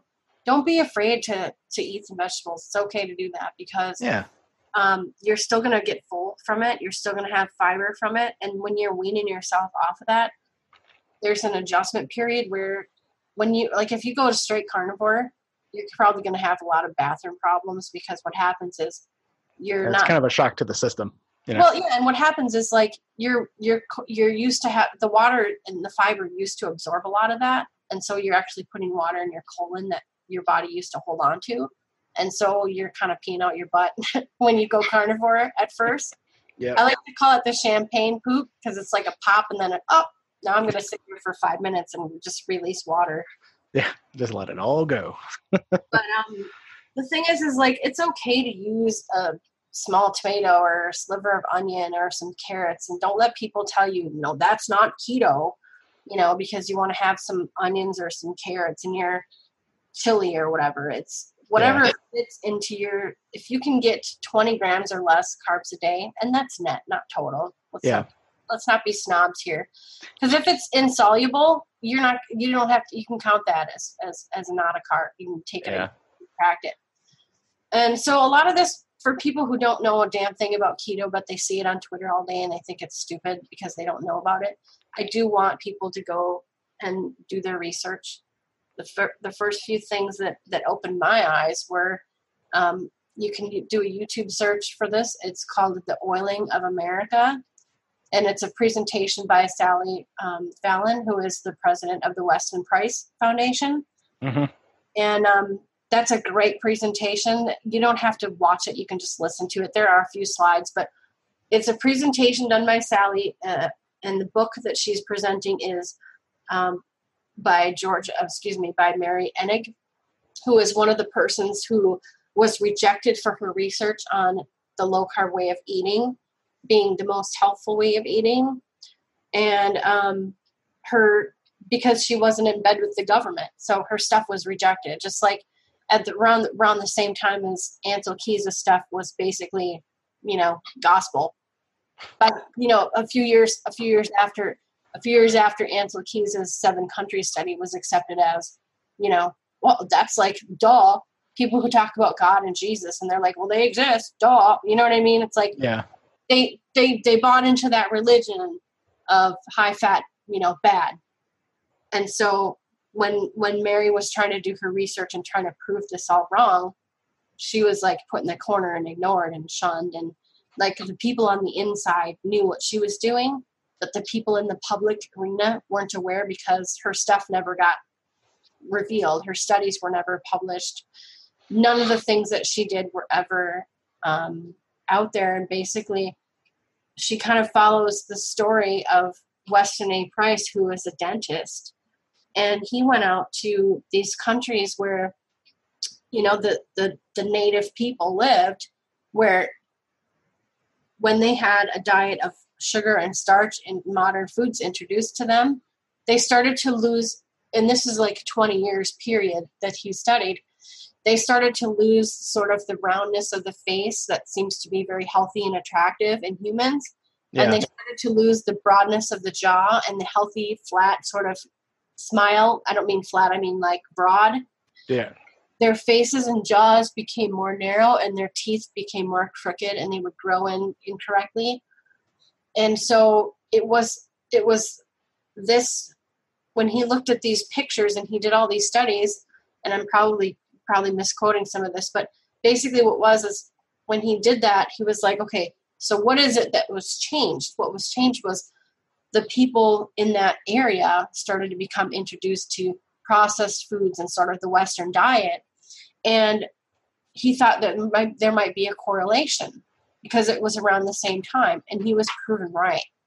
Um, so these people, like there was people in there were people in Europe who lived in a very small, tiny fishing village, and they basically were hunter gatherers, and they, like you said back talking about you know the small towns in like Finland or whatever, where people just get on their bike and and you know drive their bike five miles to the little market, you know, because it's like right there. In comparison to how we live today, where we have to have Uber Eats come to our house and McDonald's is on the corner. Yep. So, Yep. The Oiling of America, presented by Sally Fallon on YouTube. I think it's less than two hours long. It's like maybe an hour and fifteen or something. Yeah. That was something that made that made me open my eyes to how we eat. Um, she talks a lot about how um, kind of tinfoil hatty stuff about how Crisco literally um, destroyed the the picture of health that lard actually gives people. It talks about um, canola oil and soybean oil and how they're literally made from garbage, like non non food crops, and they're Yeah. the if you look, there's a couple videos out there that show you how oil is made. Yeah. And- Don't look up hydrogenated uh, vegetable oil and see how it's made. No, the one I Yeah. the, my, my favorite one that I love to use as a comment is the one that says canola oil, and it's it's a commercial for like it's like um like kind of like the training video you get when you start working at the oil factory, and they're like, "This is how we make oil," and it's like kind of got that sort of sing song fifties Yeah. music. back, And here's chemical A that we're about to introduce into this process, and then chemical B is going to come. But it looks like sludge, and they're like, Yeah. oil isn't quite ready yet because it's very cloudy and rancid, and we need to deodorize it and make it clear. Yeah. And you're, like, you're you're looking at it, and you're like, did I wait? I need to rewind this. Did she just say it was rancid? And they're yeah, going to she just said it? it was rancid. Yep. So so those kinds of things. The reason that I went keto wasn't just because of my diabetes. It wasn't to lose weight. It was because I found out a lot of the truths about what we eat, and I started to eat the things that we were supposed to eat hundreds of years ago, and I've just felt way better. So yeah, It On and on. definitely definitely helped me. So you know, I can't speak to what other people's experiences are at, but you know, totally. I mean, I can't even imagine like what it was like for you to go through that and how you felt, and you know, yeah. And for people that don't know the story, you know, I used to be 375 pounds. Wow. uh, yeah, got Hashimoto's and everything, and found out because uh, I was sitting there running on a treadmill because you know how well calorie in and calorie out works, right? Oh yeah. Yeah. Well, I mean, there's some truth. There's some truth to calorie deficit, but for the most part, calories are that's yeah, it's not it's not going to work. where they come from that matters. Yeah, so uh, 375 pound me is like running on the treadmill, and my heart rate's not going up like it's supposed to to keep up with the output that I'm doing.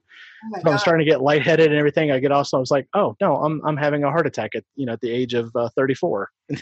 Oh my god. yeah so go to the hospital they uh, they check everything and it was like well you know you're not having a, a heart issue now let's uh, run some blood tests and then yeah sure sure enough yeah the t4 t3 levels TH, ths uh, le- oh no i'm sorry tsh I don't know if i can speak correctly No, it's like no, it's an easy one to screw up. I do it all the time.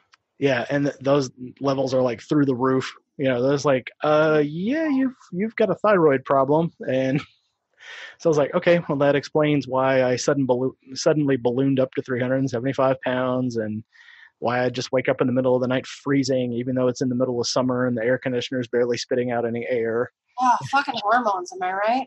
yes exactly yeah uh, then um you know i found this uh, i found I actually have a good endocrinologist so when i told him i was uh, going to do a, a, a keto diet type thing he was like he goes like yeah you know give it a try if it uh, starts to work then we'll keep with it you know he uh, actually one of those young doctors that actually stays up on all the literature and everything Right. And he was like, sounds like something that might work, so do it. yeah he's like yeah if it works it works and if it if it's not you know we'll we'll try something else Oh, you're so lucky. Do you know how many? You know how many people? Oh, yeah, I've heard some horror stories. People have had to go through like four or five different doctors, and one not even in a city nearby, just to find one that's actually like that. yeah, it, you would be amazed. It's uh, it's like government's in, involved in the medicine. Well, they, yeah, I mean, so you've come a long way, really, because it sounded like you were trying to you were trying to bust your ass to do something, and your body was just not responding. Like, Yeah, it's like uh, it's like no, what, whatever you think is about to happen is not going to happen. your body is the ultimate libertarian. exactly. It's like nope, I'm not doing what you tell me. Fuck you! I won't do what you tell me. Exactly. Uh, Uh, I, I constantly have a uh, rage against the machine loop going on. well, it's your body raging against the treadmill. So. Yep. And then uh, just even just like trying to do calorie restriction and everything, and like the weight's not going anywhere. I Oh was like, God. well, I didn't gain any weight this week. You know. but I did murder some celery, Yeah. and now I want to murder you. Yeah. You know, I've switched. Uh, you know, having uh, you know, a big old like punch bowl full of cereal in the morning for a Clif Bar. You know, I'm doing my part, right? Right. So it's so funny that you mentioned the thyroid stuff because that was something they put me on too. Was um, I had uh, hypo hypothyroidism, and but leading up to that, I had an injury that put me in a cast for six months, and so oh, that's that, never good. Well, it's like I stopped my regular walking and I stopped a lot of stuff, and then the thyroid thing happened, and the doctor said, "Well, usually this isn't." It's not unusual because part of it is you're overweight, the other part of it is you're diabetic, and the other part of it is you haven't been as active and so your thyroid is protesting because you know you, you it wants you to exercise it wants you to move um, and and it feels good when you do but in your case it was a whole different issue because and the thyroid is really a fickle thing really because oh yeah. it's it's sort of like a cat like you don't know if it's going to purr or if it's going to claw you or if it's just going to hide behind the fridge until company doesn't you know leaves so the thyroid problem that I had, they put me on a drug, and this drug made me cough and wheeze. And so I had to be taken off of that because I would be on the phone with the client for 20 minutes and I'd be like literally hillarying it up on the phone. I'd coughing every few seconds. And um, good choice of word, hillarying it up. Hillarying it up. But um, I mean that, that's really sad. I shouldn't say that. That's me. Anyway, it's okay even though I even though I can't stand her. She she's a lizard person. It's it's well, fine. She's a lizard person, but I feel bad that she's sick. Anyway, um, in before all the hate mail I get for that. So um, I'd say the same about Trump too. So anyway, um, yeah, that's right. So, I'm an equal opportunity hater. So. Well, you know, I used to like that guy, but he's he's fucking stuff up right now. Anyway, so my thing was, I told the doctor um, like after I had my cast off and I started doing my living my life a little more and stuff. So when you have a cast, it's like jail. You can't do jack shit. I mean, you can hobble around and stuff, but you're really, you know, limited. And I said, how come I don't need to take this other thyroid medicine anymore? Because she did swap it for the other one. She said, you started exercising again. and I said, oh, okay. I mean, I wasn't, you know, competing in 5Ks or anything. I was just back to my normal walking self. She said, well, that, that'll do it. So I'm surprised that that you had this other thing happen because like I said, the thyroid is really weird. Yeah, it's a, it was just one of those things where I guess the, um, it just started attacking the, the thyroid gland, uh, just viewed it as part of the enemy. And you know, next thing I know, got it covered in 20% in nodules and you know, it can uh, to a few days a week where you'd actually feel it, like you could feel like the sting going on in your throat. Yeah, and so I was even actually able to point it out when they were taking a sonogram of it. I was like, "No, it's like right here because that's where I feel it at." And he was like, "Wait, you can feel it?" I was like, "Yeah, you know, it kind of burns." wow. And they, you know, sure enough, he'd go point to it. He's like, "Oh yeah, yeah, there's a whole group of nodules right there." So was your was the inside of your throat look like a pickle with the pimples all over it or something? Yeah, you would see um, like it would just have like these little uh, nodes just all over it, just kind of not really in any kind of specific area. And then uh, when I last year when I did the last uh, sonogram, uh, you know, it's completely clear, but he's like still pointing out all the scar tissue that's left on it. Oh yeah, I mean, I have yeah. scars from things. Everybody has a scar too. Yeah, so he was like saying, well, it's like, well, this shadow right here, this is all scar tissue, so it's still affecting the uh, the function of it, but uh, you know, we don't want to see the no- nodules there because if they continue, then we got to take the the thyroid out, and then your life is going to be way different after that. So I was like, okay, well, yeah. good. If we got the got to it before the before we had to do a surgery to get get rid of it. Yeah, that's scary because I had an aunt who had her hers removed, and she had like this big, basically a chunk out of her neck, and she yeah. Had, um, she had a lot of problems sleeping, and she had to eat certain food, and she was just a hot mess. Hope that never happens. I think you'll be fine though. Um, yeah, doing this, yeah, definitely. Uh, I, I've had a friend who was a nurse, and she had her thyroid removed. Like, no, I think it was partially removed.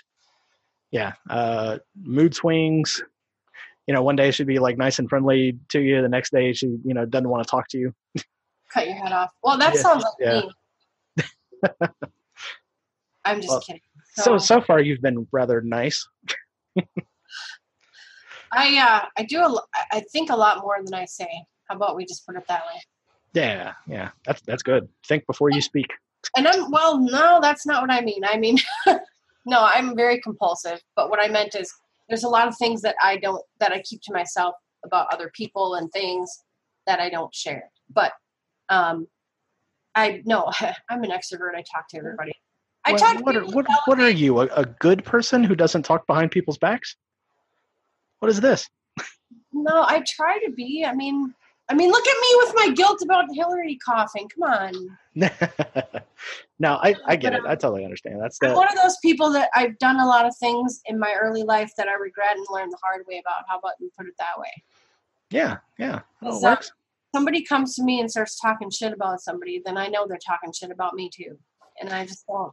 I'm not one of those people yeah, know? that's actually a good way to look at it because you know if they're saying something behind the back of uh, person A, then you know you're going to be person B at some point. Oh, absolutely. Yeah. And you know what? Um, it's not for me to worry about. Another thing that I like to do, besides being libertarian and ignoring what the government tells me to eat and, and being healthy and getting into keto, is um, I've practiced, I've learned and practiced stoicism. And it's not like, you know, being a guy standing in the corner strong and ignoring everything. It's basically a philosophy where you kind of you understand the emotion that you're that you're given and you accept it for what it is and you reflect on maybe why you had it but then you move on and yeah. you don't dwell you don't dwell on the negative crap or you don't dwell on the like they're, they're the, the the basic tenet of stoicism is bad things and bad people are going to happen regardless of what you do. Yeah, and there's nothing that you can do to control what, that either. But when yeah. what, what you can control is how you respond. Yeah, that's the only thing you can control is your reaction to it.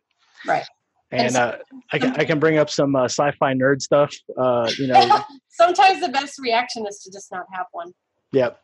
And uh, so that was like the main difference between Vulcans and Romulans you know, basically the same species, but Romulans let their emotions get the better of them, and Vulcans learned how to keep that under control. So, okay, that's a little bit of Star Trek uh, trivia for those of you out there who actually care. not not yeah. BJ right now, but uh, no, I mean, besides sports ball and um, what was the other thing? Uh, video games. Yeah, sports ball and yeah. gaming. You can add sci-fi to that. Most of it's I mean, terrible. Listen, the most, the most kind of like you know, sort of fantasy like I ever got into was I, I liked the Never Ending Story because the kids I babysat were into it, and so it was kind of sentimental. Same By the way, still the saddest scene in any movie is when the horse is going into the pit of eternal despair. I know. I was but like, then, I'm sitting there like, I was like, oh yeah, yeah. Let me show this to the little ten year old. He's going to think this movie is great. And he gets to that point, and he's like, what are you trying to show me? Right? And then and then I think what did he sit? Didn't he sit at the side of the swamp for like five days or something and cry and like? Yeah, yeah. Really, dude. So so that the Dark Crystal and Lord of the Rings, like that's as, as weird shit as I get. Um, yeah, the Dark Crystal, which uh, just came back on Netflix, by the way. Oh my god, is that when I when I think back about watching that, I was like, did my parents eat acid and show this to me? yeah, the Skeksis were freaking scary. They bunch were. of little vulture people running around. Even well, even the little like the girl and boy Muppets were even. Oh yeah, the Gelflings. Yeah, yeah. Yeah, I mean. I'm sorry, I'm a huge nerd. I actually know the names of all this stuff. Well, no, when you say the names, I remember them, but I don't yeah. memorize to that extent. But as soon as you say, I'm like, oh, that's what they were called. That's okay. That's what they were called. That's what they're called. um, I like to think of uh, somebody was talking about Wendy Williams one day, just like recently, and somebody posted a reaction gif of the lady that takes her eyeball out. And I was like, that's her. Ah. I forgot her name. I was hoping you'd know it, but there goes my joke. Nope. Nope. Flew right over my head. Not all the rest of them remembered though. Yes. Yes. There'll be people in the audience that'll that'll know exactly what we're talking about. Well, they can chime in and we can say ding ding ding ding ding. Yeah, then I can go points. Points, internet points. But yeah, so Lord of the Rings, I got into that because I was reading it with um, some kids I babysat, and also when the trilogy came out, my nephew was like literally up to his eyeballs in fanaticism over this yeah, movie. Yeah, yeah, yeah. And so I got him all the DVDs as they came out as gifts, and we watched them all the time at my house. And so, you know, he was like, I don't know, somewhere between eight and 10 when those three came out. Yeah. Um, so that was kind of, that was, those are really the only sci fi things I really kind of get into. Whenever yeah, can, like a, whenever there's like a new movie out or something, and somebody's like, "Oh, you got to see that! It's kind of libertarian and fun," and I'm like, okay, but is it like dystopian or people hovering around in spacecrafts? I'm not into it. No, that's uh, that J.R.R. Tolkien. He he kind of knew what was up. I mean, I think he was a little bit anarchist himself. Well, see, the, the thing is, is I, I liked, um, I really liked the story, and I liked, um, I guess it's just really eye candy to me. It's just something, you know, when you look at it, and it's just a lot to take in. You know, the battles and the, and it's just. Um, but as far as like the story and stuff goes, I'm like, eh, I, I can accept the ending for what it is. I'm not going to go write fan fiction with a bunch of geeks, you know, and like not you know, I want to continue it, and like all these people have to be lovers now, and no, we have to ship this person and do this. Yeah, you know, because without fan fiction, we wouldn't have gotten Fifty Shades of Grey. You know, that was a uh, uh, Twilight fan fiction first. God, please let's not go there. Some of the stuff that people find entertaining is very questionable. Oh yeah, yeah. There's there's some stuff you can sit there and just watch like a few minutes of it, and it's like people are tuning into this, huh?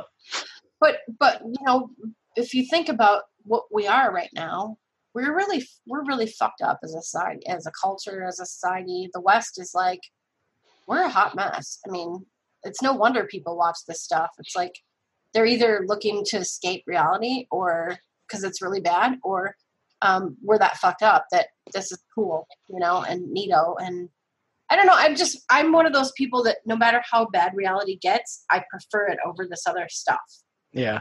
So like to me, some of that stuff is we've got it so good that we've got to watch, uh, you know, a reality show where there's going to be a problem. You know. Oh God. We're not so used to having a problem that that we have to make it up like restless leg syndrome. Right, or you know, some of yeah, some of the ones where it's like the housewives and they like make yeah. up a to go to Mexico just so they can have a drama and have these two girls fight and not talk to each other for a week about yeah yeah yeah so i mean there's nothing really that bad going on in your life i mean you open the tap and water's going to come out of it. You know? Yeah, it's that's definitely another form of escapism, and I have been guilty of watching that crapola and enjoying it and going, God, my life is great compared to these bitches. What are they fighting over now? You know? Oh, yeah. Manolo Blahnik shoes. The other one stole the other ones. Like, okay. Those shoes cost as much as my rent each month, but okay. Yeah, and you know, I I can't imagine eighteen hundred dollar pumps are probably all that comfortable, anyways. So. No, I'm one of those. I'm one of those people that has like sensible shoes. You know, and the, I think the tallest heel I have is three inches. That's cool. So. That's like that's enough.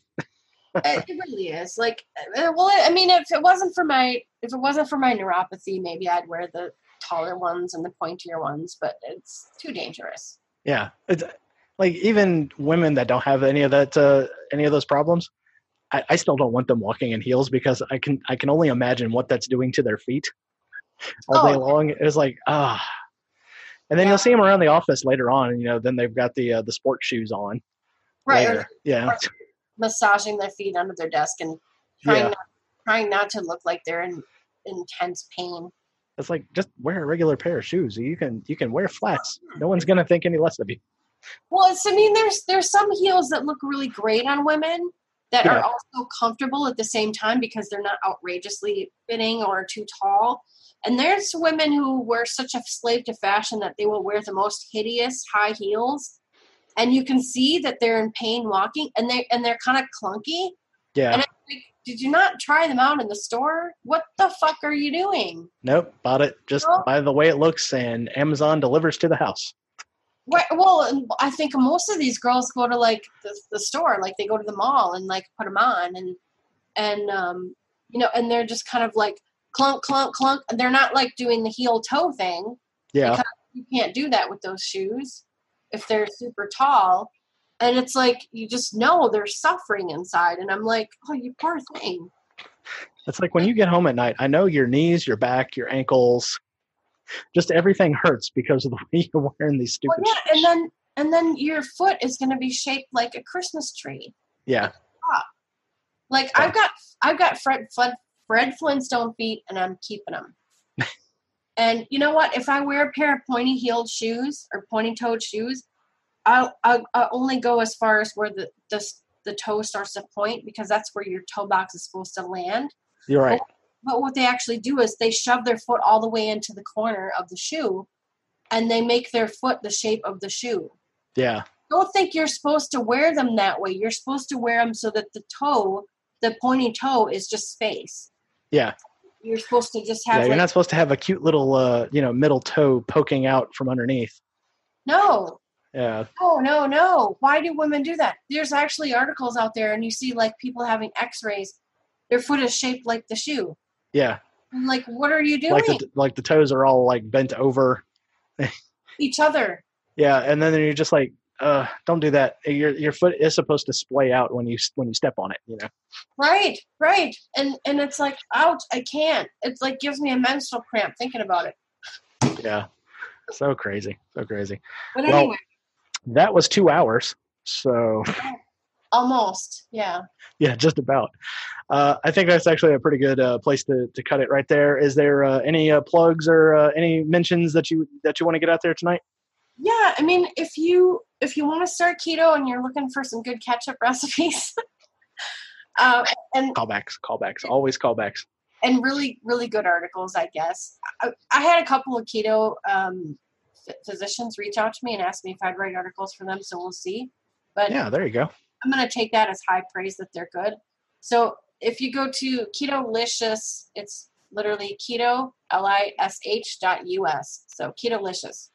Um, Ah, and see, I said it wrong at the beginning. Thanks for uh, clarifying it's- that. Yeah. it was fine because you spelled it out, ketolish.us, and Yeah. that, that's the actual address of the website. Um, and um, you can sign up for my newsletter, and it'll let you know whenever there's a new recipe coming out. I send them out um, Wednesdays, so I usually post the recipes on Tuesdays. And the articles are a little less frequently and a little long, longer, rambling, and almost as long as this podcast. well, I think uh, I think you'll probably take the the award for longest interview that I've had so far. So ah, head smack. You can Yeah. edit some if you want. no, there's a. I actually don't really do a whole lot of editing. I like uh, like chill out with the uh, the background noise of the uh, microphone and uh, and maybe truncate a little bit of the silence. But uh, yeah, I think you'll still be way ahead of uh, Sherry Voluntary, who who clocked in at an hour twenty. So well what can i say i love conversations and i can't i can't text these things with you eric and have as much fun so That's very true. Very true. So, all right, BJ. Well, thank you uh, for coming on. Uh, this was uh, this was awesome, and I guess we'll have to have you back on at uh, some other point when I decide to do a uh, diet and exercise uh, episode again. So, well thanks I'll- for having me eric and i'm glad you're doing so well and cheers to you and your family and take care all right, will do. Thanks a lot. yep bye-bye All right, bye. Okay, and we got some uh, questions from the old uh, anchor uh, messages, and let's uh, check this out. Hi, Eric. Um, I'd like to ask you a question about the uh, electability of Libertarian Party candidates. Um, my assessment is that the Libertarian Party has not done a good job of electing candidates because we are the party of principle, and therefore we don't compromise very often whenever it comes to debates and implementation of policy. So, my question to you is uh, which strategy would you prefer, and could you kind of elaborate on? a more incrementalist strategy versus a no compromising type strategy. All right, thanks. Love the show. Okay, so a uh, no compromise versus an incrementalism type of thing. Uh, well, as the elections chair of the uh, Libertarian Party of Louisiana, uh, I want the candidates to go out there and educate first, and this will probably be more of an incremental type of, of thing, and also no compromise.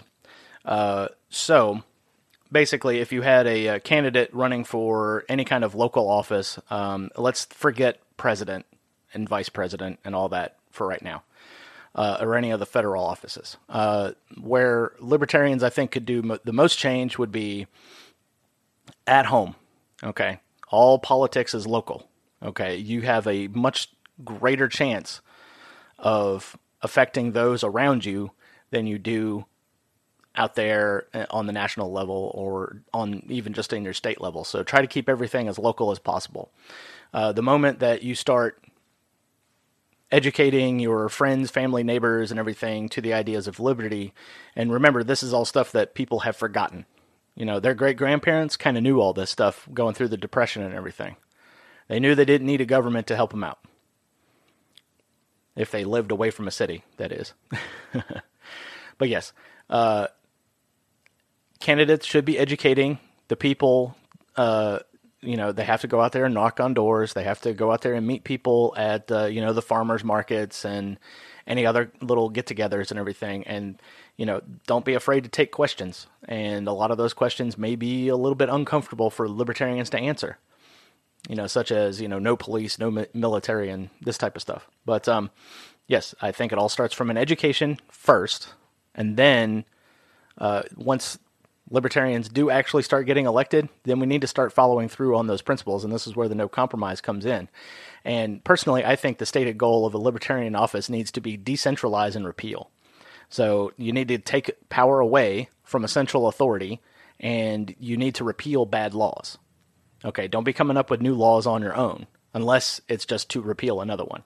So, you know, I, am of two minds about that. You know, I'm an anarchist in principle and in ideas and everything, but I still think there might be a little bit of a solution, at least on the local level, um, because I, I just think there's more accountability, a little more uh, of a foot in the door because you already live in your neighborhood. You know, if you if you're just going to run for like a city council or like here in Louisiana parish council or something, you can probably affect a lot more change than you could if you're running for you know the second congressional district of Louisiana as a congressman. You know, it, it I don't think any real kind of change is going to be made on the federal level or even on the state level. So, politics are local. Get involved in the local area first and start educating people there. And eventually, if we're all doing our part, even if we're getting 1% of the population around you, it's going to be a big deal. It's going to be a big deal real quick. Okay. All right, and now we're going to move on to Zeal uh, Twitter for the questions. And as soon as I can pull it up here. let's see, let's see. Uh, where was it at? You see, I had everything bookmarked, and now I don't. And you gotta love technology sometimes. Let's see. Ah, okay. Uh, so this one uh, comes from Spike the Squeaky Libertarian. So that's at Squeak Freak on Twitter. Uh, and he had a problem, so I'm just going to read you the tweet that he sent. Uh, Eric, someone, a very good friend of mine, said that this really stupid thing. I want to know how you'd respond. And so then he's going to quote here Yeah, I support the military. They have to go start shit out there so we don't lose our freedoms from our government here. And he literally couldn't comprehend this stupidity. And I can't comprehend that stupidity either. Um, if you want to support the troops, uh, don't be starting shit across the globe. I, you know, being a techni- you know, technically I'm a veteran. I was only in the army for five months and 22 days, uh, and I don't ever claim that veteran status. But if you really wanted to support the troops, don't send them all over the place.